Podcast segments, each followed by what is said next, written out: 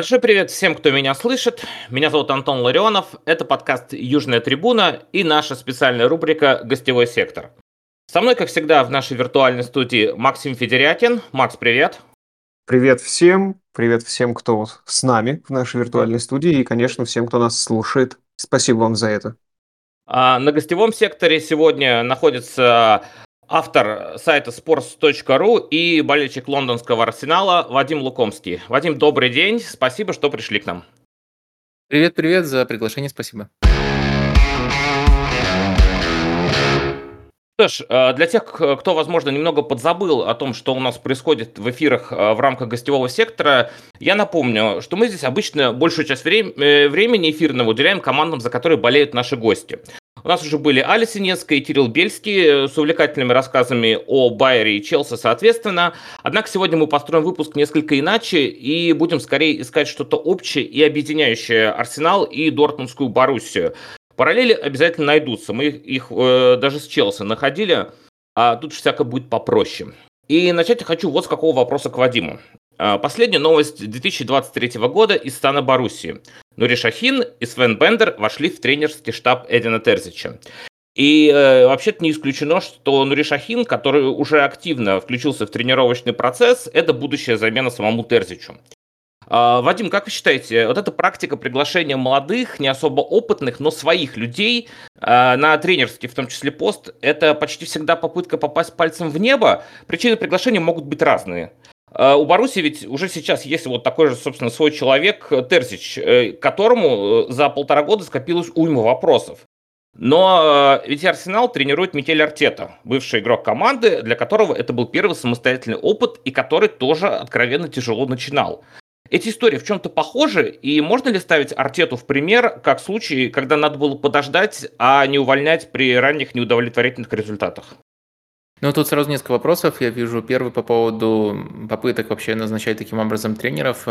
Э, я бы при всей привлекательности такого подхода не сводил все такие назначения, то есть назначения, когда есть прошлое в этом клубе, у тренера, которого сейчас назначают, э, не сводил бы всех в одну категорию, потому что Нури Шахин – это тренер, э, у которого уже есть самостоятельный опыт, которого можно было оценить, если проделать достаточно добросовестный research. И я, я, я думаю, что все-таки этот research был проделан в чемпионате Турции он э, работал уже как самостоятельный тренер. А, про, про Артету, в принципе, учитывая у, у кого в штабе он работал э, и сколько информации про этот клуб, э, можно сказать что-то сопоставимое. Но при этом иногда шансы дают практически совсем с потолка. Поэтому мне кажется, что каждый случай тут индивидуален, и просто нужно рассматривать каждого такого тренера в отдельности. Это и не дополнительный бонус, но, может быть, это только бонус в отношениях с болельщиками. То есть они будут какое-то первое время более лояльно относиться к тренеру, если у него было игровое прошлое, тем более, если его помнят э, хорошим словом. А в остальном это и не бонус, но и не какое-то проклятие. А так что я думаю, тут э, каждый случай индивидуален. А теперь, что касается траектории Терзича и Артеты, мне кажется, первый момент, который нужно зафиксировать, э, нельзя вот э, ту точку, в которую Артета привел Арсенал, рассматривать э, как вот э, эм, линейный путь. То есть он вот шел, шел постоянно, ему нужно было время на перестройку команды, и потом он команду вывел на нужную траекторию. Нет, Артета на каком-то этапе столько ошибался, что его увольнение было бы вполне нормальным, не каким-то там скандальным решением. И он мог сэкономить все это время, мог быстрее нач- начать делать правильное решение. То есть такое ощущение, что мы вот если про Артету говорим, то мы наблюдали двух Артет. Первый, который подписывает, ну или, по крайней мере, не мешает подписанию Виллианов э, и вообще не, непонятно во что превращает команду. И второй Артета, который построил э, такой локальный Манчестер Сити из очень молодых футболистов и у которого трансферы более-менее последовательные. Понятное дело, что тут еще влияет окружение, с разными людьми он в спортивном плане работал, так что это все нужно учитывать, но в целом мне просто кажется, что у самого Артета траектория могла бы быть э, другой, и это очень редкое решение, которое принял Арсенал, э, продолжить ему доверять, вопреки тому, что э, ну, рациональных доводов в пользу этого не было. Если ты в большинстве случаев таким тренерам будешь доверять, они просто продолжат дальше лажать. То есть мне кажется, что Артета – это с одной стороны, такая универсальная защитная карта для любого тренера, который сейчас лажает. Ну, посмотрите, Артета тоже лажал, и там действительно можно привести, что вообще никаких проблесков не было. А, но не у каждого тренера налаживается. Артета тут, э, мне кажется, исключение. Так что, с одной стороны, да, если Терзичу нужен адвокат, то э, можно подсказать ему аргумент Артеты. С другой стороны, в большинстве случаев траектория продолжает быть такой, какой была, и не оборачивается. А, вот еще такой вопрос по поводу отношения э, со стороны болельщиков, потому что по крайней мере, русскоговорящее комьюнити э, болельщиков Дортмунда, оно откровенно делится в, в большую сторону тех, кто был откровенно за увольнение Эдина Терзича, несмотря даже на его успех э, в этом году в группе смерти в Лиге чемпионов. И ну, не было бы удивлением, если бы Эдина Терзича уволили перед Новым годом. А вот в те сезоны, когда Артета а, как вы говорите, откровенно лажал. Что было среди э, фанатов Арсенала? Они были за увольнение по большей части или все же видели какие-то проблески? Э, ну, мне кажется, он постепенно утрачивал кредит доверия, и вот в определенной точке, э, наверное, там после второго-восьмого места, наверное, вот это вот самое такое, самый такой пик в определенной точке, мне кажется, что тоже, наверное, пропорции могли склоняться в пользу того, что большинство за увольнение. Кто-то, конечно, всегда будет э, защищать, э, но э, динамика тут, она постоянно колеблется. Как-то так. Тогда как э, расценивать именно приход Нури Шахина? Человек с уже, как вы тоже верно отметили, самостоятельным опытом работы с Анталья Спором в Турции. И, например, Эльвин Керимов, э, человек, э, замечательно разбирающийся в турецком футболе, он положительно оценивал э, опыт работы Нури Шахина как э, главного тренера Анталья Спора. Ведь э, Шахин э, человек с амбициями, и вряд ли он э, приходит исключительно помощником Терзича. Э, Все-таки это попытка Ханса Йоатима Вацти в итоге поставить Шахина тренером главным? Постепенно вводя его таким образом в команду. Я, я, да, я понимаю. Мне кажется, что можно и по-другому трактовать. То есть эта трактовка очень интересная, которую вы приводите. Но вот моя первая мысль, она была немножко даже обратной. То есть это, наоборот, попытка не уволить Терзича в ситуации, когда, ну, если просто объективно проанализировать э, Э, как развивается команда, как он использует игроков, э, во что играет, вернее, во что не играет э, Дортмунд. Его нужно было увольнять. Но у меня вот есть ощущение, что очень боссы Боруссии с ним возятся, вокруг него носятся и готовы на все что угодно пойти, чтобы только вот его не уволить. И мне кажется, что это как раз-таки наоборот компромиссное решение. То есть мы оставим Терзича, но, во-первых, ублажим немножко болельщиков знакомыми именами, во-вторых, дадим ему подмогу. То есть э, Терзич будет э, за что, наверное, за дух дортмундский э, отвечать, но тренировать будут другие люди, и вроде как это, возможно, и сработает. Вот я это решение таким образом расценивал, но в то же время я отлично понимаю, что тут пока территория чистых спекуляций. То есть ваша версия, вот то, что мне кажется, мне кажется, это вот как бы практически равнозначные. То есть в голову к боссам не, не, не, не залезьте. Но я просто это привожу как пример того, что на эти события можно посмотреть и под э, таким ракурсом. Я полностью согласен, а, и мы постоянно здесь пытаемся залезть в голову нашим боссам, потому что, ну, а чем же нам еще здесь заниматься? И в связи с этим у меня э, такой вот даже вопрос на общее рассуждение. Давай к, э, Максиму сейчас я хочу обратиться. Насколько низко должен пасть Терзич во второй половине сезона, э, чтобы ну, у Ханса Йотима Вацки не осталось вообще никаких вариантов? То есть это не попадание в Лигу чемпионов? То есть этого, этого достаточно э, или не попадание в Еврокубки вообще, ну, Лигу конференцию, наверное, мы как-то всерьез воспринимать сейчас не будем. Максим, как ты думаешь? Ну, там четкие задачи, э, и они озвучиваются постоянно так, что, по-моему, критерий понятен. Это, да, попадание в Лигу чемпионов. Э, другие Еврокубки – это сильно меньше денег, а бюджет очень сильно от этого зависит. Поэтому, я думаю, конечно, Терзич будет уволен, если он не попадет в Лигу чемпионов. Но чуть-чуть вернуться история, которую Вадим рассказал, она отчасти подтверждается и интервью. Вот мы можем анализировать, что происходит внутри клуба из слухов, но еще и из интервью, что говорят боссы вот, своим прямым языком, немецким в данном случае. И да, это абсолютная поддержка Терзича с точки зрения опыта, теории, новых знаний и нового видения игры, потому что, конечно, и Вацкий, и Гели, Замер, они видят, что ну, клуб то ли не развивается, то ли развивается, но куда-то не туда, и все это отражается на игре. Поэтому э, с четким разделением обязанностей были приглашены и дали э, в СМИ трактовку, что Свен Бендер будет заниматься больше оборонительной историей, Нури Шахин будет отвечать за координацию там, с мячом, за его контроль, за игру с мячом в том числе, а Эдин Терзич должен это все склеивать. И в итоге собрать какой-то вот этот вот пазл, но мы посмотрим, как это будет проводиться. В том числе у нас же существует в клубе потрясающая вот эта ностальгическая линия, когда мы ищем нового Юргена Клопа и как будто бы не разуверились в этой истории. Если сам Эдин Терзич один самостоятельно на нового Юргена Клопа пока не тянет вот по прошествии этих полутора лет, то мы добавим еще двух очень ностальгических персон, и тогда, возможно, из них троих и сложится вот этот вот новый Юрген Клоп. И мы Коллектив, коллективный Юрген семьей, Клоп. Да, да, мы такой крепкой семьей пойдем в прекрасное будущее.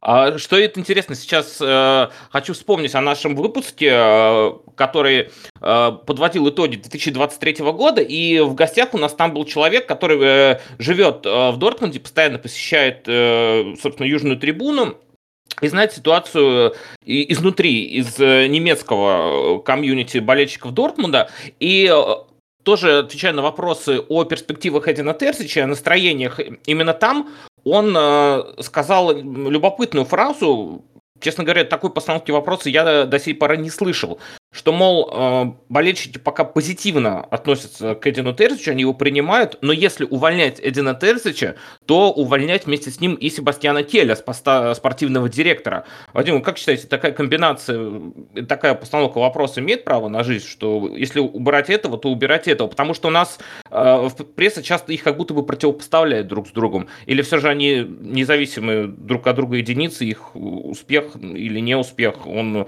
по большей части друг от друга не зависит? Мне кажется, э, вам тут виднее, насколько они работают э, в связке, либо насколько они работают изолированно. А вот э, то, что до меня доносится, скорее это практически изолированная работа. И да, конечно, всегда медиа нагнетает, но все-таки, кажется, тут не на ровном месте, и действительно их полноценной связкой назвать нельзя. И дальше, я думаю, все-таки можно разделить э, зоны ответственности. То есть, э, с одной стороны, посмотреть на состав, который собран, с другой стороны, посмотреть на то, насколько эффективно этими футболистами тренер распоряжается. И может этот анализ привести к тому, что и того, и другого нужно убирать. Э, может это анализ привести к тому, что одного нужно оставить, другого убрать. И мне кажется, что вот если уже чисто субъективное мое мнение высказывать, э, по Келю вопросы э, должны быть уместны, а вот э, с Терзичем что-то надо было делать. Ну, то есть, либо вот усиление ему приглашать, которое, ну, вроде как и пришло в тренерский штаб, а, либо действительно увольнять, потому что, да, Лига Чемпионов – это такой приятный сон какой-то, но мы все-таки должны оценивать динамику того, как клуб развивается, играет, либо не играет. И тут все печально. Мне кажется, с этими игроками можно намного лучше выступать. Выход Баруси э, с первого места из группы смерти – это аномалия? Мне кажется, что это аномалия в том плане, что что-то из этого было незаслуженным. То есть Боруссия в конкретных матчах э, против, там, в некотором случае, Э, стилистически удобных соперников. Например, ключевые очки были набраны против Ньюкасла, а это э, команда с очень слабой позиционной атакой. Вот под эту слабость очень легко можно адаптироваться. Терзич как раз-таки вот это делает намного лучше, чем выстраивает свою собственную игру. То есть они по делу набрали эти очки, и остальные очки тоже там э, практически везде без каких-то вопросов были собраны. Так что я не думаю, что это аномалия в этом контексте. Наверное, правильное слово сюрприз, потому что Дортмунд вполне можно было перед началом группового этапа поставить на четвертое место. То есть как бы сказать, что шанс есть в этой группе абсолютно у всех, это очень равная группа, самая равная там группа смерти. Но поставить Дортмунд на четвертое место, мне кажется, это не было бы сенсацией, и надо проверить, что ставили букмекеры. Просто я не удивлюсь, если букмекеры ставили на четвертое именно Дортмунд. Я видел расклады после жеребьевки, вот любые, и там приводились э, довольно рациональные аргументы и за Боруссию, которая выходит из э, этой группы, и за Боруссию, которая вылетает э, в Лигу Европы, и за Боруссию, которая вылетает вообще в никуда. И ты видел эти аргументы рациональными. То есть, ну, сложно не согласиться, что так действительно может быть. Но, тем не менее, Боруссия вышла с первого места, но э, интересует еще вот что в, а, именно в контексте того, что выходили, по сути, с с, э, из группы смерти те же игроки, которые никак не могли нормально сыграть э, в Бундеслиге. При этом это все те же люди, которые были без 10 минут чемпионами в прошлом сезоне. Мы задавали подобный вопрос Артему Денисову, что такого произошло летом с теми же игроками, по сути, то есть у нас единственное, что Никлас Фюлькруг, да, пришел, но оказалось, что это стилистически как будто еще более удобный нападающий, чем Себастьян Але в не самой лучшей форме. Но что сломалось где-то посередине? Между маем и концом августа что пошло не так? Где-то посередине это просто может быть еще и зоной на поле. Да, действительно, где-то посередине что-то сломалось. Э, ну, мне все-таки кажется, что нужно учитывать, э, что ушли Беллингем. Понятное дело, в Дортмунде он не играл на том уровне, на котором играет сейчас, но относительно партнеров играл просто на феноменальном уровне. Э, ну и Герейру, конечно, тоже важная потеря. И я, я думаю, это, конечно, значительно ограничивает возможности, которые есть у тренера. Э, но, конечно, это не все. Э, просто если сопоставить э, еще вот вроде как у каждого есть какая-то своя история, но сопоставить футболистов, которые еще свой прошлогодний уровень не показывают, то список потерь будет практически на пол команды. Например, я считаю Эмре одним из лучших футболистов, теневых героев э, прошлого Дортмунда. Вот э, я ему в качестве комплимента приводил, эм, э, я, я, я делал ему комплимент, говорил, что он как, как Канте за двух футболистов, то есть два Эмре в опорной, раньше так про Канте шутили. Вот он был очень крут, его лучший период был вот в, в разгар именно второй части прошлого сезона. Но сейчас это и по причине травм, и по другим причинам не всегда тот же самый Эмреджан. И Адееми, наверное, тут э, самая понятная причина. Э, я, я думаю, вы тут лучше детали знаете. Там э, девушкой он увлекся, который рэперша вроде что-то такое. Но в любом случае он не о футболе думает, и тоже важный элемент того самого э, Дортмунда.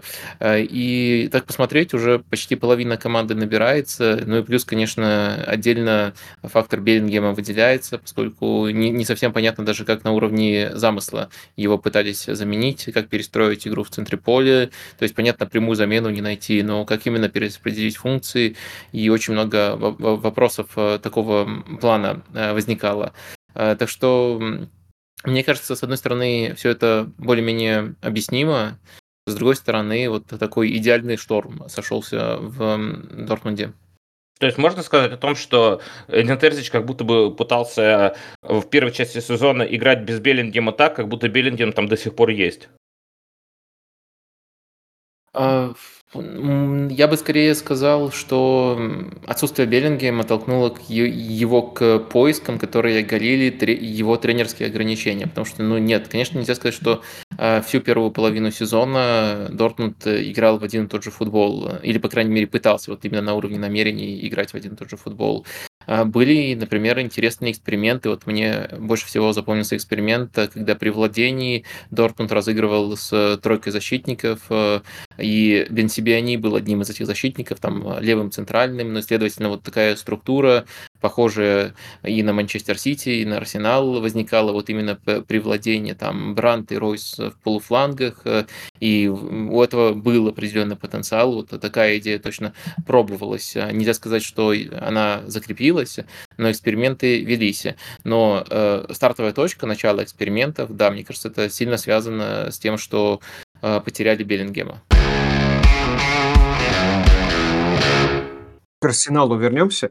Мне Да. интересно, потому что вот в контексте, опять же, сравнения Мгм. Терзича и Артеты, э, прошлый сезон был характерен и для Дортмунда, и для Арсенала. А как сейчас э, болельщики относятся к Артете? И вот сейчас его не увольняют, потому что ну, Арсенал там не идет на первом месте, Возможно, чемпионства опять не будет в этом сезоне. Мы вот ровно с той же колокольни рассуждаем про свой клуб. Как сейчас болельщики Картети после неудавшегося чемпионства относятся?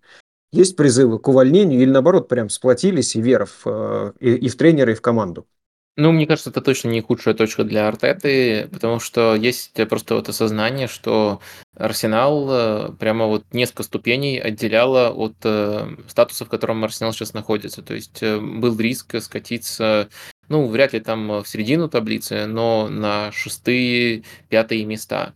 Э, вместо этого никто не подвергает сомнению то, что Арсенал финиширует в этом сезоне в четверке. Э, по идее, Арсенал должен финишировать как минимум в тройке, даже если не будет реальной борьбы за чемпионство.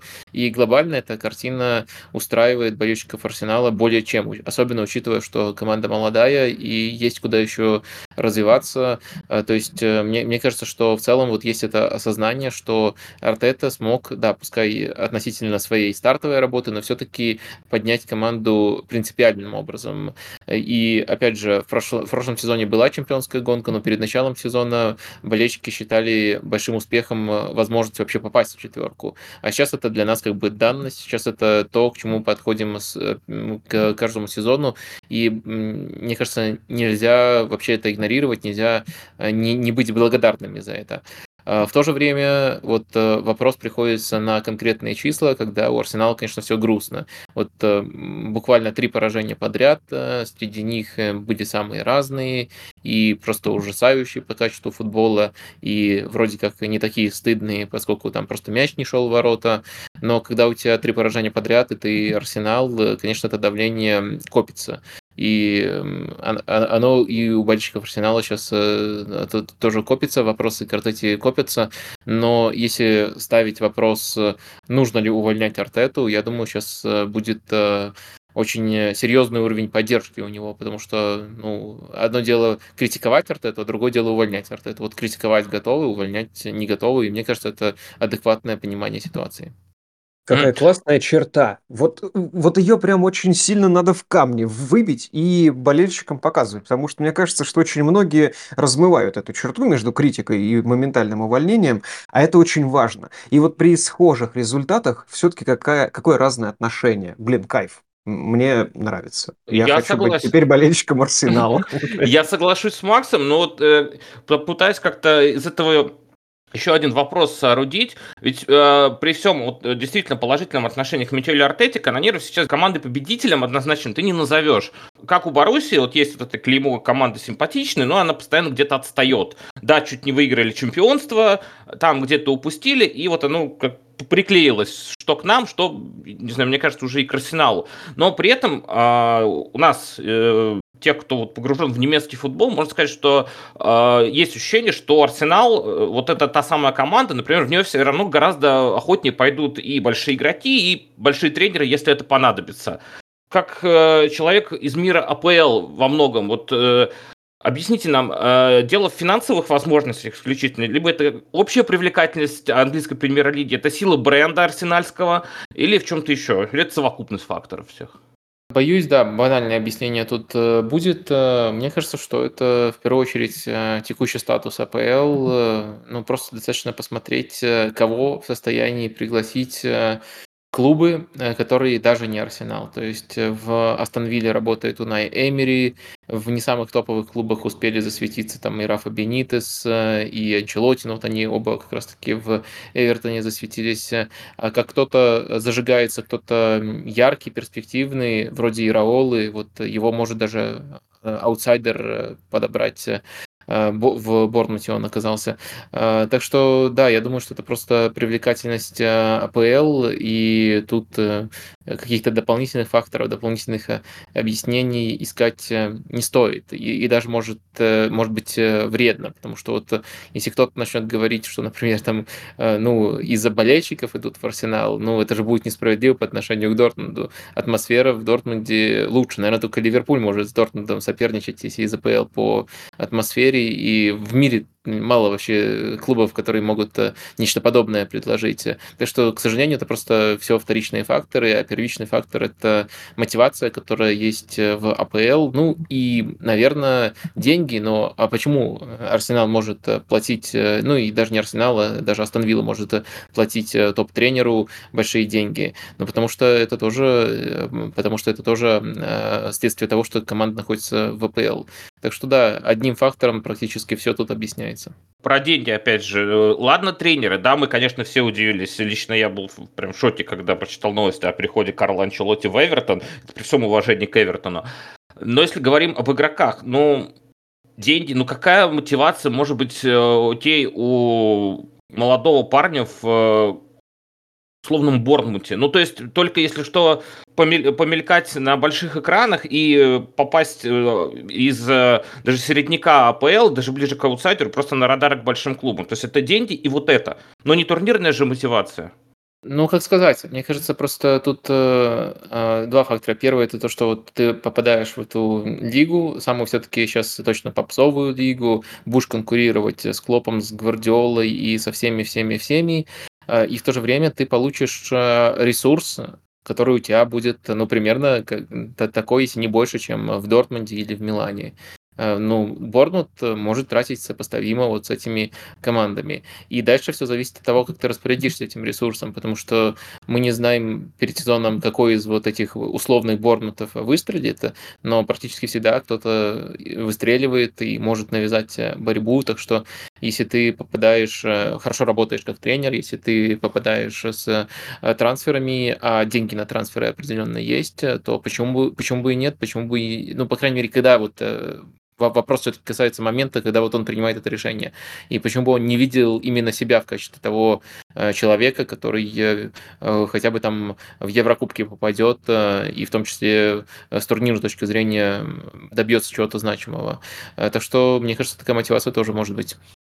Вот именно поэтому, несмотря на то, что коммерциализация футбола идет семимильными шагами, можно сколько угодно на это ругаться, но нельзя это игнорировать потому что ну, ты либо плывешь в этой лодке и следуешь правилам, там, привлекаешь инвесторов, э, продаешь за много денег права на телек и там какие-то ТТ-платформы, ну, либо ты просто сидишь, как старик, и такой, вот, нельзя там много денег футболистам платить. Нет, потому что отрыв будет расти, расти, расти, и консервативные лиги, как, например, Германия, в итоге просто окажутся сильно ниже и во всяких рейтингах, э, и по уровню игры, да и по уровню зрелищности, потому что болельщики на неинтересные футбольные матчи рано или поздно все равно, наверное, перестанут ходить. Хотя из второй Бундеслиги, из третьей мне скажут, Макс, хватит тебе, ходим. По 30 тысяч на стадион ходим в третьей лиге. Поймал ты частично мою мысль. Мы, когда встречались с Кириллом Бельским, обсуждали вопрос э, консервативности Бундеслиги и правила 50 плюс 1. Э, Вадим, вот как вы считаете, вот это правило 50 плюс 1, это консервативность, как будто уже намеренная Бундеслиге, когда весь футбольный мир, он уехал куда-то вперед, в сторону вот действительно больше, э, больше денег за телеправа, то есть футбол стал чуть более денежным, Бундеслига живет в своем мирке. Это действительно настолько сильно вредит немецкому чемпионату, что мы теряем слишком много, больше, чем приобретаем? А, это хороший вопрос, э, и тут э, нужно задаться дополнительным вопросом, а с кем мы сравниваем а, и на кого ориентируемся. Потому что если мы ориентируемся на АПЛ, то да, конечно, тут можно говорить а, о том, что Бундеслига более семейная, и в том числе по, этому, по, по этой причине вплоть там до третьей лиги по вертикали стадионы заполняются в Германии, и это важный фактор. Но в то же время, если мы сравниваем с АПЛ, то, безусловно, именно приход новых денег заставил эту лигу развиваться развиваться, сделал более привлекательный как телепродукт. Ну, непосредственно вот приход Абрамовича, он просто взорвал трансферный рынок внутри АПЛ, и другие клубы должны были так или иначе этому соответствовать, и это потом привлекло к тому, что еще несколько таких же хозяин, хозяев появилось в командах, ну и плюс из-за того, что в лиге стало появляться столько команд достаточно сильных, интересных, привлекающих внимание, Э, телеконтракты тоже стали расти быстрее, чем они росли бы в ином сценарии. То есть э, то, что в Бундеслиге невозможно, вот приход таких инвесторов, э, он, по сути, стал ключевым в, в формировании отрыва АПЛ. А понятно, там есть еще модель распределения денег очень равная, относительно равная. Раньше еще более равная была практически между всеми 20 командами, но это уже сейчас примерно в более-менее во всех лигах есть. А вот э, тем геймченджером был именно приход э, инвестиций которые в формате Бундеслиги просто-напросто невозможны. То есть, если мы сравним по АПЛ, то да, нужно признать, что это правило, оно сохраняет э, тради традиции, определенные в Бундеслиге, но оно не позволяет Бундеслиге, даже лишает Бундеслигу теоретической возможности быть как АПЛ. А, это данности. Но если мы сравниваем Бундеслигу как лигу, которая конкурирует с Ла Лигой, Серия А и с Ла Лигой Серия А, вот с этими лигами, а, в таком случае нельзя сказать, что Бундеслига тут кардинально проигрывает. У каждой лиги есть э, определенные козыри. Да, наверное, в Бундеслиге меньше распиаренных футболистов, но зато сильнее команда и лучше футбол. Мне кажется, что тут нет пока какого-то явного победителя, у всех есть свои козыри, и тут просто вот э, ответ на этот вопрос сводится к тому, а был ли в принципе шанс у Бундеслиги стать как АПЛ? Если не был, то тогда все пути адекватны, и вот посмотрим, чей будет более успешен э, в долгосрочке. Э, если этот шанс был, если вот мы все-таки допускаем, что если бы начали приходить такого плана инвесторы, то вот этот хаб футбольный мог сформироваться в Германии. Эм, просто тут, наверное, все-таки не только футбольные причины способствуют формированию такого э, хаба. Если мы допускаем эту возможность, тогда да, это упущенная возможность, и Бундеслига действительно могла быть как АПЛ. Э, Вадим, есть такой расхожий термин, наверняка тоже его слышали, знаете, как по отношению к игрокам, как налог на Бундеслигу. То есть э, это человек, который сверкнул в Бундеслиге, потом он переходит в лигу более интенсивную, тоже АПЛ, и как будто бы сдувается если на минус 50% и хорошо, если на минус 50%. То есть не играет так, как от него все ждали. Э, мы сегодня еще затронем пару знаковых имен в этом вопросе. Э, из-за чего вот, вот это все появляется налог на Бундеслигу, и что должно произойти, чтобы это исчезло? А мне кажется, просто надо правильно понимать этот термин, он не должен быть обидным. А, э, мне кажется, это в первую очередь касается атакующих футболистов, а, и это связано просто с стилем э, игры в Бундеслиге. В Бундеслиге, ну, можно, наверное, сказать, э, хотя всегда могут быть некоторые оговорки, нет автобусов. Глобально это, это, это действительно так. Ну, просто в один конкретный сезон что-то похожее может возникать. Но вот Шальки нет и нет автобусов. Поэтому мне кажется, что это важный фактор, и, следовательно, просто как бы тут правильно сформулировать, эм, я думаю, что это не, не обидно. Атакующие игроки могут лучше набивать статистику. Э, и, следовательно, эту статистику нужно делить на какую-то пропорцию. А даже желательно не делить, а просто смотреть, э, насколько это обусловлено вот именно теми особенностями Бундеслиги, что все хотят друг друга прессинговать, что возникают возможности на пространстве и так далее, и так далее. А вот э, этот момент, его просто нужно учитывать. И я именно вот это называю налогом на, на Бундеслигу, а не, например, то, что тут э, футболисты э, в каких-то тепличных условиях обитают, и, или просто чемпионат принципиально слабее, чем другие лиги, и поэтому вот такой налог в других чемпионатах возникает. А, тут прямо четко нужно понимать, что это про атакующих э, футболистов, э, и, и вообще не на, не на каждого работает. Вот Холланд решил не платить налоги. Э, но мне кажется, что вот тут вот такое объяснение, которое связано в первую очередь со стилем Бундеслиги. В остальных лигах они чаще сталкиваются с автобусами. Э, и, следовательно, если игрок очень много собирал всего результативного за счет того, что мог в переходных эпизодах блистать, э, ему становится труднее. Без э, вот такого типа эпизодов ему приходится играть практически в другую игру. И не потому, что он плохой игрок, а просто потому, что он игрок в большей степени под вот эту манеру. Следовательно, да, какой-то спад у него неизбежен, когда эта манера меняется. Э, хорошо, тогда давайте э, рассмотрим ситуацию с близкими нам всем примерами. Э, перечисляем. Томаш Российский, Пьер-Эмерик Абамиянг, Сократис Папастатопулос и Генрих Мхитарян. Какой след они оставили в арсенале после перехода из Боруссии? Так, ну, наверное, тут можно пойти по э, порядку. Э, ну, Томаш Росицкий – это игрок э, очень приятный, Моцарт, э, справедливо, как его еще, по-моему, в Дортмунде прозвали. Маленький Моцарт, все да, маленький Моцарт. Э. И это в том числе за элегантность. Э. И, конечно, если, не, если бы не травмы, то это были бы сплошные положительные эмоции. Мне кажется, идеальный игрок именно для венгеровского арсенала. Были проблески, когда он показывал, но полноценного, полноценного, полноценных сезонов и просто-напросто игрового времени в нужном количестве, в нужном объеме не было у Росицкого, просто потому что его замучили травмы. В Дортмунде все-таки были у него сезоны, э, где и уровень, и постоянная доступность была. Вот э, в Арсенале это совершенно э, пропало. То есть, если смотреть на самый-самый банальный показатель, а сколько было у него сезонов, хотя, когда он провел хотя бы 50 минут от 50%, простите, от доступного времени, в Арсенале у него таких сезонов было всего лишь два, когда он Э, выбирался за эту отметку. Э, это, конечно, печальный э, показатель. Постоянно его мучили травмы, потому что мы понимаем, что если бы он был здоров, он был бы игроком уровня основы. И вот у, такой, у таких цифр могут быть только, только, только одно объяснение. Это травмы, травмы, еще раз травмы.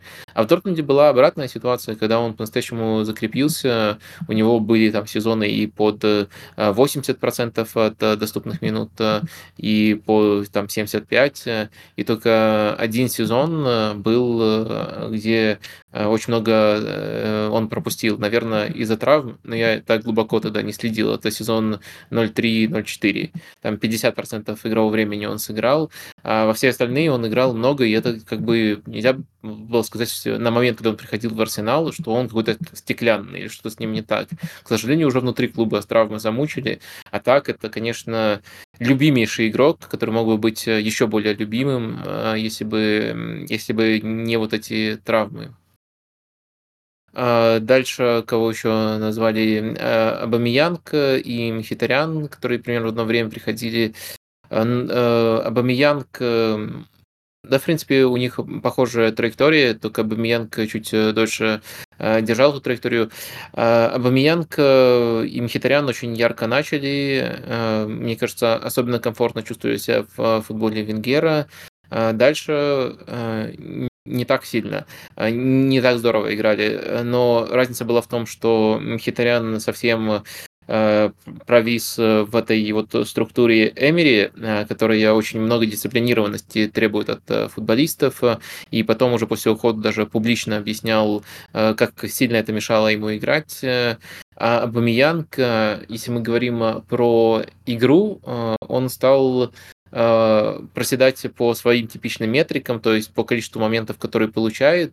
Но еще в первый сезон э, при Эмери, то есть после уже ухода Венгера, э, он просто хорошо реализовывал. Да, это может странно показаться болельщикам Дортмунда, там часто обратная ситуация была у Бамиянга, но у Бамиянга там все залетало, даже голы дальними ударами он спокойно клал. И поэтому казалось, что этот сезон он еще, еще плюс один сезон после этого провел здорово но в целом э, вот потом уже только нисходящая траектория у него началась. Ну и дальше вопрос, э, конечно, такой интерес, интригующий альтернативный сценарий, что с этими футболистами э, было бы, если бы все-таки Венгер остался, если бы не случилось смены тренера. Но это никогда не узнаем, но в целом Обмеянг остался такой приятной вспышкой, а Генрих мне запал. Это, конечно, тип такого футболиста, которому хочется симпатизировать, очень умный игрок.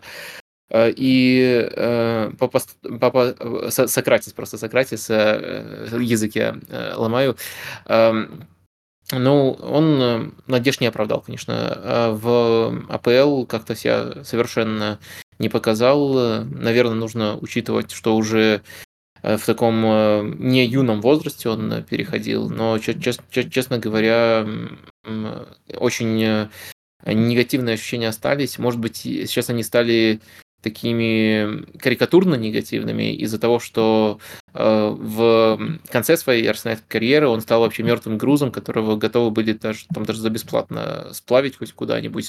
Наверное, это усугубило ту картину, которую мы наблюдали. Наверное, если порыться в чертогах разума, можно вспомнить и что-то хорошее с ним в футболке Арсенала. Но вот последние впечатления очень слабые. Ну и в целом, точно, если там отдельные эпизоды хорошие можно вспомнить, то чего-то цельного хорошего, конечно, не осталось. То есть, получается, Абамьянг тоже не платил этот налог на Бундеслигу, да? Фактически, если нужен вот такой фактический ответ, э, надо проверять. Но в целом, кажется, что особенно не снизилась его результативность. Хотя э, все-таки вот э, моя э, спонтанная гипотеза, что она снизилась, просто она была у него экстра высокой в последние сезоны в э, Дортмунде. Там, то есть там, наверное, даже может где-то было больше гола за игру.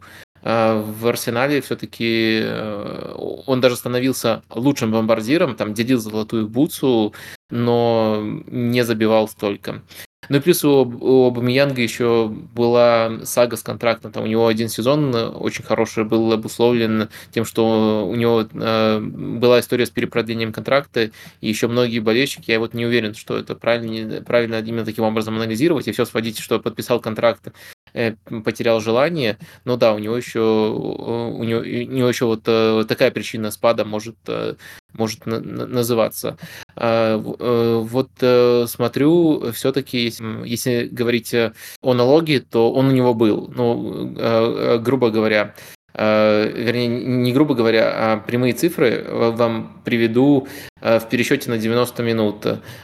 Последние сезоны в Дортмунде 0,91 единичка и 0,83 на 90 минут его результативность. Потом он полгода не платил налог, ну, наверное, просто там, э, если ты до 6 месяцев в стране, ты можешь за этот э, сезон не, платить налог. 0,85 у него при Венгере было, а потом он, вот э, сезон, когда даже выигрывал там золотую бутсу, 0,73, 0,63, то есть э, спад случился там, то есть где-то процентов на 20, на 25 относительно Дортмунда спад случился, он тоже платил налог, но просто он мог вот заплатить налог и все равно стать э, коллективно э, э, победителем Золотой Бутсы. Там по 22 гола много игроков тут сезон забили. После того, как Абамиянг ушел из Боруссии, в некоторых его интервью проскальзывали такие скептические фразы по отношению к руководству Дортмунда, и было понятно, что уходил он ну, не совсем мягко. Э, были там какие-то конфликты внутренние, хотя они особо наружу не вылазили. Но у нас прям бывает регулярно, что какие-то конфликты наружу вылазят. Например, Дембеле, когда уходил из Дортмунда в Барселону, там был просто протест, бойкот, я не буду ничего делать, меня просто продайте и все. Это молодой перспективный парень, но супер капризный. Совсем недавно был случай с э, Адееми. Его вызвали в молодежную сборную, не в основную. Э, видимо, его амбиции помешали адекватному восприятию, и он тоже такой, я не поеду в молодежную сборную. Ну, что-то как-то там боссы отмазались в СМИ, сказали, мы там какой-то план развития, его принимаем, понимаем, и, в общем, это я к молодым, перспективным, но очень капризным игрокам. Мы сталкиваемся с этим время от времени. А в Арсенале были такие случаи? Были такие молодые, перспективные, очень капризные ребята? Если были, чем это все заканчивается? Вообще проблема ли это сегодня для футбола? Мне кажется, это все-таки достаточно э, разные э, случаи, и в некоторых э, кейсах это вообще может быть а, не проблемой. Например, э, в молодежную сборную недавно отказывался ехать э, Гравенберг, э, и это из Ливерпуля. И это обставили просто, что вот ему нужно адаптироваться в команде, он так много думает о клубе, и в позитивную историю, ну, по крайней, по крайней мере, с точки зрения клуба обернули в позитивную историю. Куман, конечно, был там недоволен. Ну, Куман это тренер основной сборной, он отказался ехать в молодежную, но Куман из этого не хотел его потом приглашать э, в основную, заставил извиняться и все такое. Но болельщики Ливерпуля были только довольны. И мне кажется, э, ситуацию с молодежной сборной Адееми можно было обернуть вот в пользу того, что он больше думает о, клуб, о, о, о клубе, и, по крайней мере, внутри клуба это не вызвало бы каких-то э, проблем. То есть тут еще, наверное, можно по-разному информационно контролировать эти кейсы. Но в целом, э, опять же, тут какой-то единого рецепта, честно говоря, я не вижу. А, мне кажется, что случаи индивидуальные, можно следовать общей мантре, которую сформулировал еще Юрген Клоп, что в команде не должно быть мудаков, но это тоже немножко расплывчато, кого мы заносим в эту категорию, кого не заносим, какие случаи связаны с тем, что просто у игрока проблемный э, характер, какие случаи связаны с тем, что э, куча-куча факторов э, сложилось, э, и у каждого есть своя правда. Э, конечно, мне кажется, тут э, как-то вот э, общий знаменатель найти во всех этих историях э, немножко проблематично. А что касается Арсенала, честно говоря, вот в нынешней команде, как раз таки, мне кажется, вот э, тоже есть такая политика не, не, не брать футболистов а, с трудным характером. Возможно, самым трудным э, как раз таки до ухода оставался Джака, но и то это, это скорее э, вспыльчивость, а не это скорее от хороших намерений, в общем. То есть он думает о клубе, и он очень эмоциональный, и из-за этого рождаются некоторые истории, но его можно отнести к категории трудных футболистов. Э, в остальном, наверное, все э, вроде как эм, вот именно в нынешней, в нынешней, в нынешней команде, может быть, партия с его с околофутбольными скандалами может э, считаться трудом. Но в целом Арсенал таких э, футболистов э, старается избегать, либо вот истории с ними не выходят. Конечно, за долгое время, там, что эм, что слежу, разные были футболисты, и Бентнер был, например. Мне кажется, что все-таки возиться, за исключением, может, там совсем э, талантов уровня МБП возиться с такими футболистами не стоит, и, правило, они все равно ведут себя к саморазрушению, и это трудно обернуть вспять. И самый здравый подход — это просто избегать таких футболистов, но, опять же, э, не хочется пытаться тут э, дать какой-то один совет на всех, потому что зависит еще и от э, тренера, э, зависит и от причин, из-за которых футболист себя может вести не сдержанно. А, в общем, тут ничего универсального нету, но если ты не покупаешь таких футболистов, то у тебя этой проблемы не возникнет. А если ты покупаешь таких футболистов, э, ну или если э, тебе иногда э, не посчастливилось из академии такого футболиста вырастить, э, тогда тут э, какого-то единого рецепта нет, э, и можно по-разному к этому относиться. Но плюс еще, если ты таких игроков избегаешь, наверное, наверное, среда другая в клубе формируется, и даже если кто-то в глубине души мудак, то он это не рискнет показать.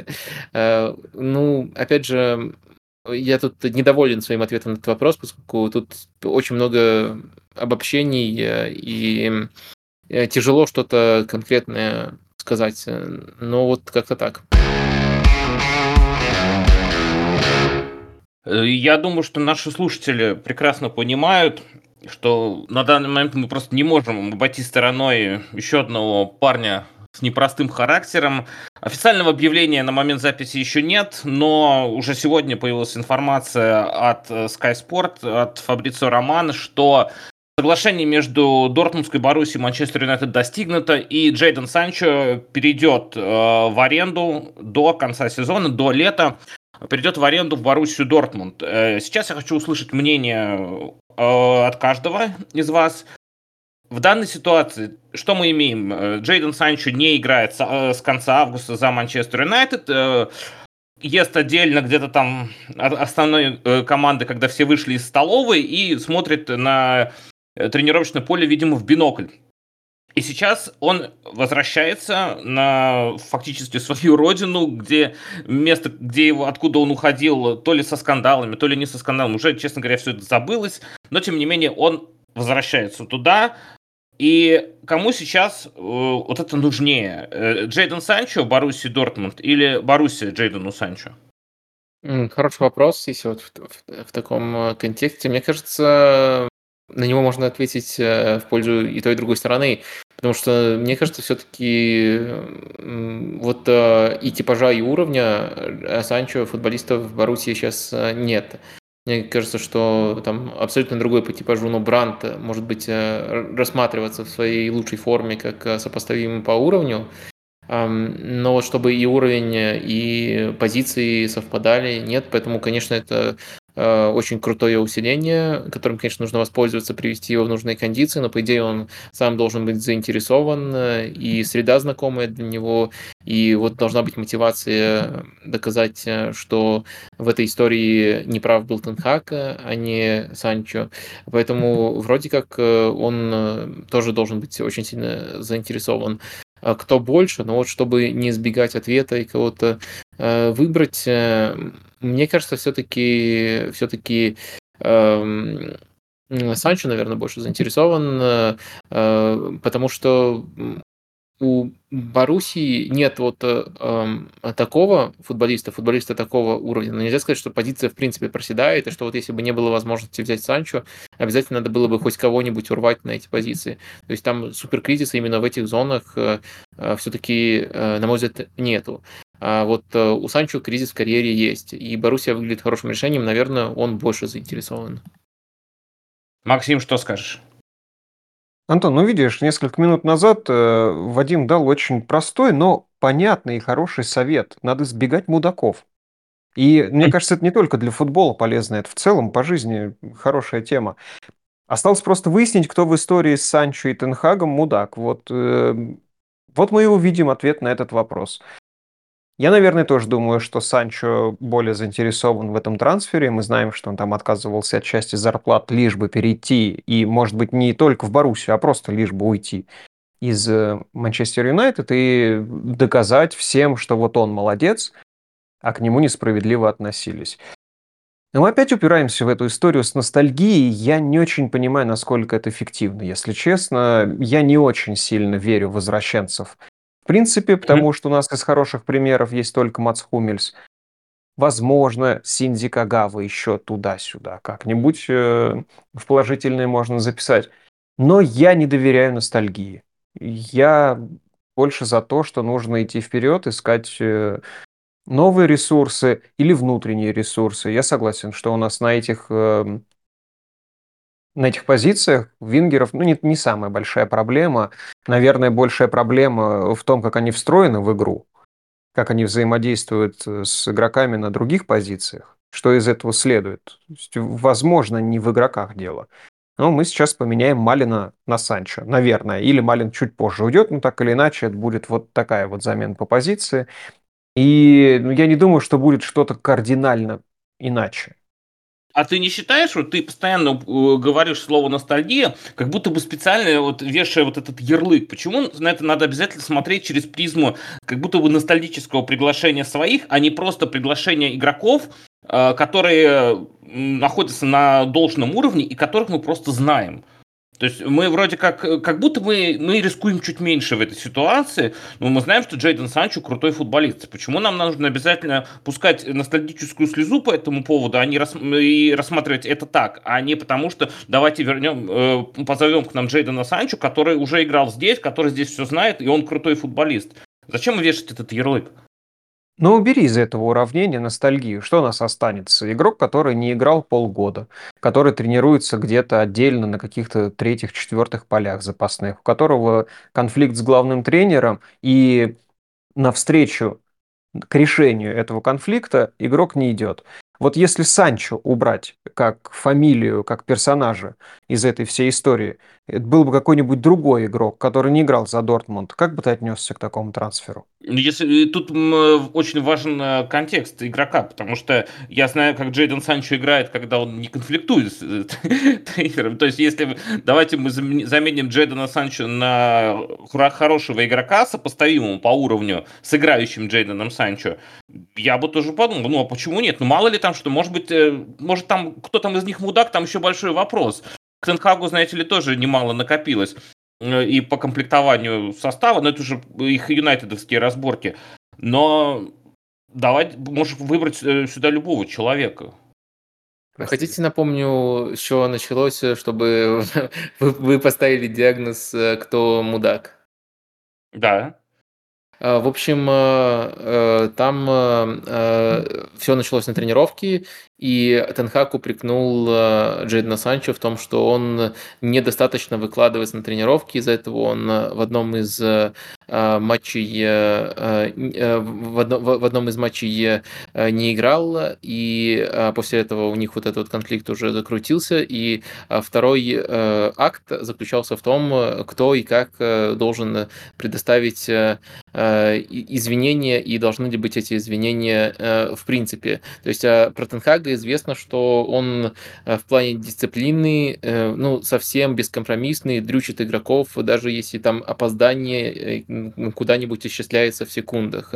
То есть он, это не только Санчо такое было, другие футболисты тоже об этом рассказывали, кто-то восторженно, кто-то с недовольством. И, в общем, с таким человеком Санчо поссорился по поводу сначала того, кто выкладывался на тренировке, кто не выкладывался. Но и Санчо потом еще проблема заключалась в том, что Санчо не согласился с тем, что он не выкладывался на тренировке, а потом э, поссорился во втором акте по поводу того, как нужно, э, э, как нужно урегулировать этот конфликт. Там вроде еще был вариант письменные извинения, видео извинения в соцсетях и так далее, и так далее. И, в общем, закрутилось все таким образом. То есть вот э, переменная, которую мы не узнаем, наверное, вот стартовая точка. Действительно ли Санчо не выкладывался на той тренировке?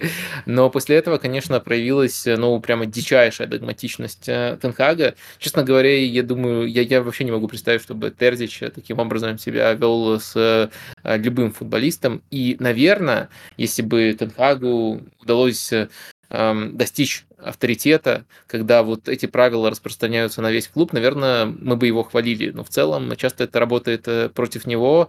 И я думаю, что мало в каком клубе может такой сценарий э, повториться. Э, ну и плюс еще Э, можно, в принципе, построить э, логическую цепочку, где ты становишься на сторону Санчо. Если он просто решил не поддакивать тренеру, если он действительно думал, что он нормально выкладывается на тренировки, а к нему придираются. В общем, вот тут, по крайней мере, такие две, две стороны, выводы можно, можно сделать.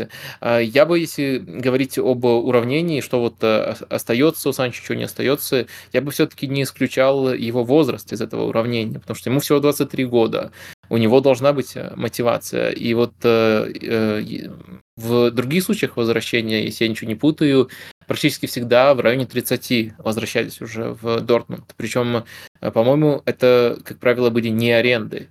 И сейчас это такой вот краткосрочный, краткосрочный союз с высокой вероятностью и с высокой мотивацией, как я понимаю. И игрок, который в самом рассвете сил, э, да, э, его текущий фитнес вызывает э, вопросы, но я думаю, это, это вполне поправимо.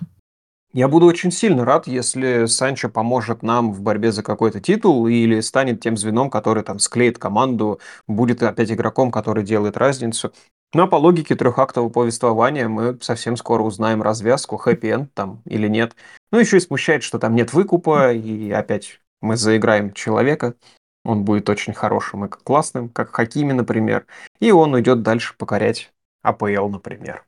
Тут э, пока у нас нет никакого выбора, да и Ашрафа Хакими изначально брали аж на два года в аренду, там, в принципе, было непонятно, я не следил за молодежкой Реала, чтобы э, знать, что у них там в Кастилии творится, то есть знал, что он там где-то бегает, а как он там сыграет за нас, ну уж как получится. Получилось хорошо, то есть, а потом под конец уже стало жалко, что отдавать надо. С Джейденом Санчо здесь, да. Здесь можно выбрать любую сторону, на мой взгляд. Э, какая тебе больше нравится, ты можешь найти доводы под любую. То есть, опять же, подстроить все вот таким образом. Да и э, Вадим верно отметил, на мой взгляд, что все игроки, которые к нам возвращались, э, и возвращение которых можно было признать неудачным, они действительно же были такими в возрасте. Там, наверное, может быть, Кагава, что ли, был самым молодым из них. Ну, наверное, наравне с Дётце. Что Дётце, он всегда молодой. Ну и Кагава, да, ну, у Дётце помешало еще и заболевание, а Кагава, в принципе, вернулся-то и нормально все было. Не провалился так, ну уж точно. Поэтому, не знаю, мне кажется, здесь э, вопрос э, провалов э, после возвращения тоже как-то ну, слишком уже накручен. Но, тем не менее, у нас укрепление позиции Джейденом Санчо, это, видимо, произойдет. И это не единственный трансфер э, арендный, который у нас будет э, этой зимой, потому что уже все указывает на то, что Иоанн Матсон из э, лондонского Челси тоже присоединится к Дортмундской Баруси на правах аренды. Это левый защитник, тяготеющий, естественно, к атаке, потому что других уже, видимо, не делают в академиях. И это человек, который нам гораздо сильнее нужен при, всем моей, всей моей любви к Джейдону Санчо, но Матсон нужен нам намного сильнее, потому что у нас просто закончились игроки на эту позицию. Ну, в прямом смысле. У нас даже э, человек из второй команды поломался, которого вот здесь вот выпускали на контрольный матч на зимних сборах. Гильермо Буэна, если мне не изменяет память, вот он тоже сломался, теперь у нас точно некому играть, и срочно нужен хоть кто-нибудь по Матсону сложно сказать, это вот опять же, вспоминая Кирилла Бельска, наверное, к нему надо обращаться за консультацией. Вадим, если что-то можете сказать по поводу этого парня, то сейчас самое время.